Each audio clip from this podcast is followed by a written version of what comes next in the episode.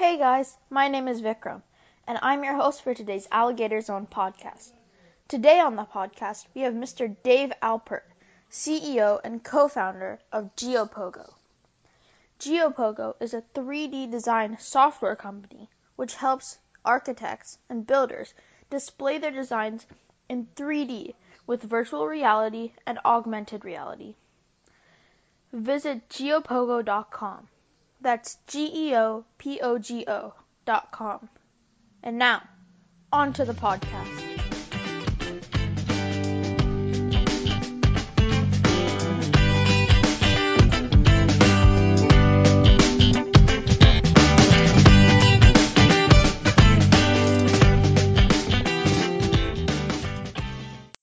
Hi, Mr. Alpert.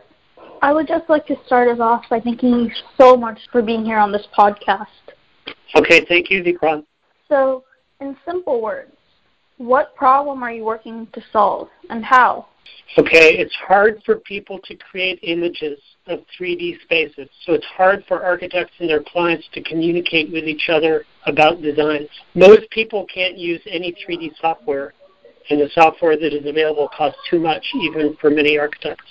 We're architects. So, your company is like 3D modeling for those architects? Yes, and we're focusing now on augmented reality because augmented reality for the first time gives you the opportunity to um, explore your designs in real space, whether it's an interior renovation of a warehouse or whether it's a new building on a street corner. So, do you think this could like improve the structure of buildings now that you can actually go through it while you're designing it? It could very, very much improve the design of projects. So, what skills did you use to start this company? Um, well, I have kind of like two kinds of skills that apply to the company. One, as an architect, I am very, very involved in design and communicating spatial ideas to other people. Um, that's always a challenge. And um, then on the business side, um, I'm very focused on leading teams, on inspiring and motivating people, because that, that was always necessary in my work as an architect. We would assemble a team for each project, and um, the team had to work well together and work effectively. Those are the two things. But I mean, one of the most important things when you're putting a team together is to look at all the gaps in your own expertise and make sure that you assemble a team that covers those gaps. So in my case, I'm not very technologically literate, which is funny for a tech CEO. but um, I'm a little bit older than the typical tech entrepreneur. So I've assembled a team of young people who are very technically competent. In fact, they're extremely inventive. So that's one side of things is the you know the engineering, the coding, and so on. Then another side of things is the actual artwork. Um, even though as an architect, I always was artistic in my work, I can't create the 3D objects that like an animator can create, and um, certainly not objects that move. And there are people who are extremely talented at that. So, did you so, have you like always been artistic, even from an early age? Oh, that's a nice question. Um, I'd like to think I've always been artistic, but you know, I'd like to say that it seems like everyone is artistic at a younger age, and it's kind of sad that people stop um, practicing their artwork as they grow up. And one of the things that I'm hoping with GeoPogo is that by making 3D design easier for people to do, it will allow people to express their own creativity and ideas more easily in 3D. Okay, so you obviously use art a lot, right? Yeah, I do. I have to ask, but are you good at drawing? Because, like, I like to draw sometimes, but when I do, it's so bad that it's, like, discouraging. I see. Well, that's interesting. Okay. Um, I think I'm I'm really good at drawing. And I taught myself in a way. Not everybody who's an architect is that good at drawing, although architects tend to be better at drawing. Um, I kind of taught myself to draw what I see. And interestingly enough, what you see is not in a flat plane. That's why when you see a picture of a painter doing his painting, he's got his arm out in front of him and then his thumb up. That's because you see in a kind of a convex disc in front of you. And so if you just keep that in mind as you draw, you keep everything proportional, and you realize that in real space, there's very few pure shapes. There aren't really squares.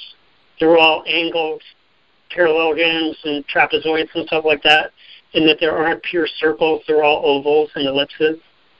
Um, then you start drawing what you're seeing rather than drawing what you think that you should be seeing. I taught my wife how to draw, and she was amazed. She still talks about the day when she made those lines on the paper that made it look real to her, and she thought she could never do it. So, going back in time, how did you acquire mm-hmm. these skills? Did you learn them at an early age, or like no. maybe even no, college? I don't think, yeah, I don't think I was very good at drawing until I um, actually graduated from college. Because when I graduated from college, um, I was very fortunate. I won a fellowship to travel uh, and study by myself abroad, and I had a lot of time.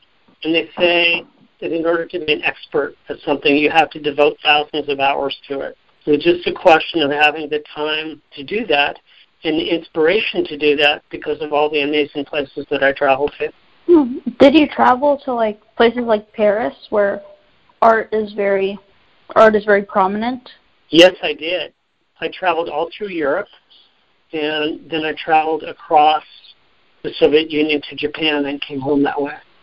So I went around the world. Oh, that sounds really cool. It was. It changed my life. So, what were your favorite subjects in your childhood? Um, field trips. I liked getting outdoors.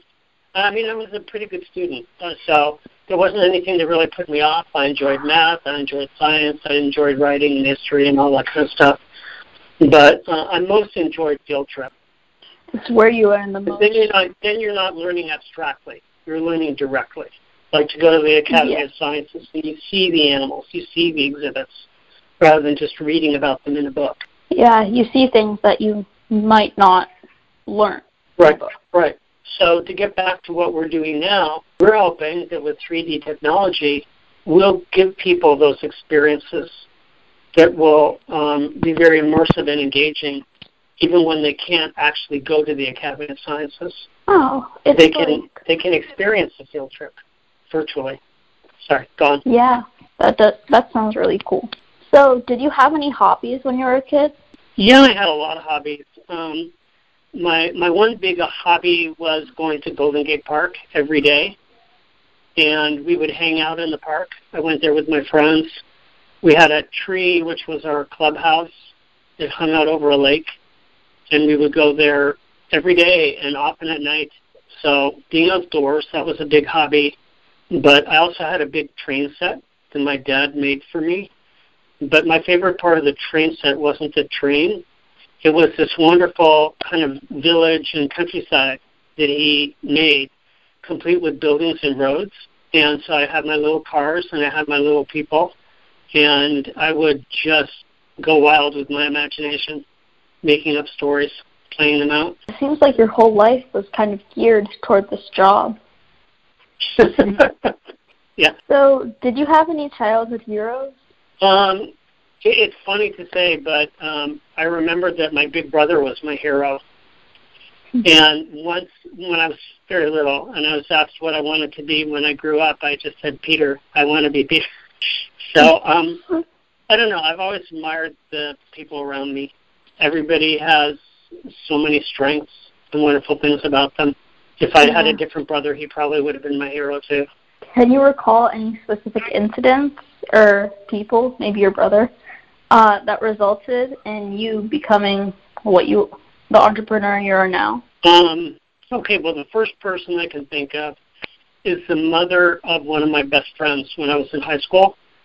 I didn't have a strong plan for the future, and I didn't really even plan to go to university, even though I was a good student. Um, and this mother, a friend of mine, was a college professor, and she was very stern with me. And she said, "You're going to go to university." And I said, "Well, you know, I don't think I'll get in." She said, "No, you're going to apply tomorrow to UC Berkeley, and you're going to get in." So I did, and I was really surprised I got in. So that changed my life. I don't think my life would have followed exactly the same course if it hadn't. And then all through my career, um, typically the architects I worked for were my mentors, so they really influenced my work. Did you meet Did you meet any um, architectural, like the people that you read that you read about in your textbooks? The people, the people at the top of their profession. Mm-hmm. Well, did you work? Did you work for any of them? No, no. The people that you read about in those books, um, you very rarely meet. Uh, actually, I worked for somebody like that once when I was traveling around the world. He was a very famous architect. He was the most famous architect in Hungary. And hmm. um, he was so arrogant, he felt like I should pay to work for him rather than him paying me. So sometimes those people wow. are the best ones. I, I wanted to go back for a second about people who have really changed uh, your life. And um, yeah. I'd like to um, talk about um, my teammate Michael. And. Michael has really changed my life because Michael is making um, my dreams into a reality. And in fact, they're not just my dreams anymore, they're his dreams. So it's very, very important to be open to other people's ideas and direction, make it into something bigger than your own ideas. So, did you have any favorite books, TV shows, movies, maybe? Um, well, I have to say my family was so poor we didn't have a TV, so I didn't get to watch very many TV shows. But um, my favorite books were always picture books because I have a kind of a reading disability. I read every word like I'm reading it out loud, and so I'm kind of slow. Um, and so that makes it less interesting even to me. But I've loved picture books and I had many picture books. One of the things I would do every week as a kid is go to the library with my family um, and pick out books. I can still picture them in front of me now.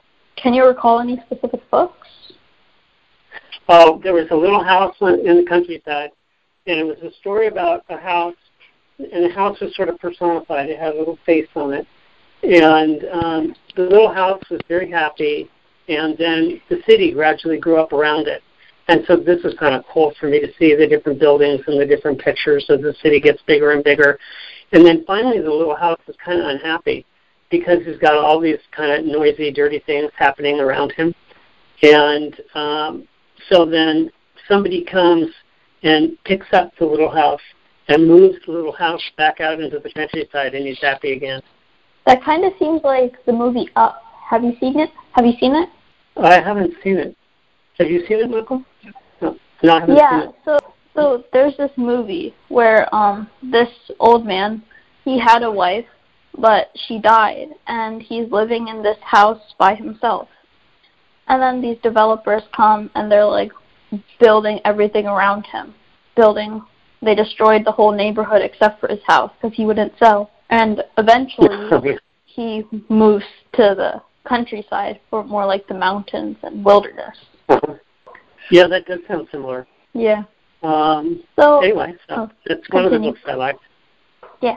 And you know, so, the the book kind of told its story in the pictures. It didn't even need to have any words. Oh, that's really good art. You like mm-hmm. a picture can tell a thousand words, right? Right. And a moving picture, like something that's animated, speaks those tell more volumes. So, do you have any advice for your younger self based on what you've learned now? I, guess there's a lot of things that come to my mind. One of them is uh, to be patient because um, all of us have big dreams and we want them to happen very fast. Um, but uh, it usually doesn't happen that way. And I guess one of the reasons why it doesn't happen that way is because there's other people involved in um, making your dreams into reality. So, like, you know, so for instance, you want to be an architect, you can't be an architect all on your own tomorrow. You have to invest time in studying architecture and working for other people and then doing it and learning from your mistakes and getting better and better. Um, even though what you really want on the first day is to be the architect of your dreams tomorrow, you have to wait. Put your time in. So, um, wrapping up the. Mm-hmm. Continue. Oh, I was just going to say, um, at the same time, I think it's super important to um, give yourself the freedom to dream and to follow those dreams. And don't let other people discourage you. Even in my architecture classes, I can remember having two different professors, and one of them would be beating down on me and telling me I had a stupid idea, and the other one would be saying, "No, no, no, no, that's your idea, and um, here's you know here's how you can work on it to make it better." So, like, kind of like good cop, bad cop. Oh, well, yeah, except the, the good cop and the bad cop usually work together as a team. yeah. so, in but your that's view, funny. Yeah, that's true. Yeah. Yeah. So, just wrapping up the podcast. Final question. Okay. Yeah. In your view, how do you think the average school kid should prepare for the future careers in your industry? Oh, in my industry? Okay, yeah. well, I guess um, if my industry is now my current industry, um, which is um, 3D technology and software and development and creation. Um, well, I can see that there is a place for people who are big picture people um, who have vision and dreams, and there's also um, a necessary place for people who um, are very detail oriented and have the um, the focus to execute a project.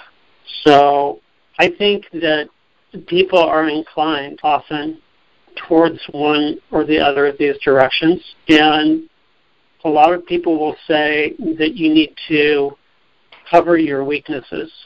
So whatever you're weak in, you need to learn how to do better at that. But then there are other people who say that you should recognize your strengths and then build on those strengths. But team up with people who have strengths where you have weaknesses. So that's what I would say. Just if somebody wants to do this, find the part of it that you have strengths in and then focus on that. Okay, so I would just like to thank you so much for being on this podcast again. It was an incredibly interesting podcast. I learned so much. Thank you. It's a pleasure talking with you. You too.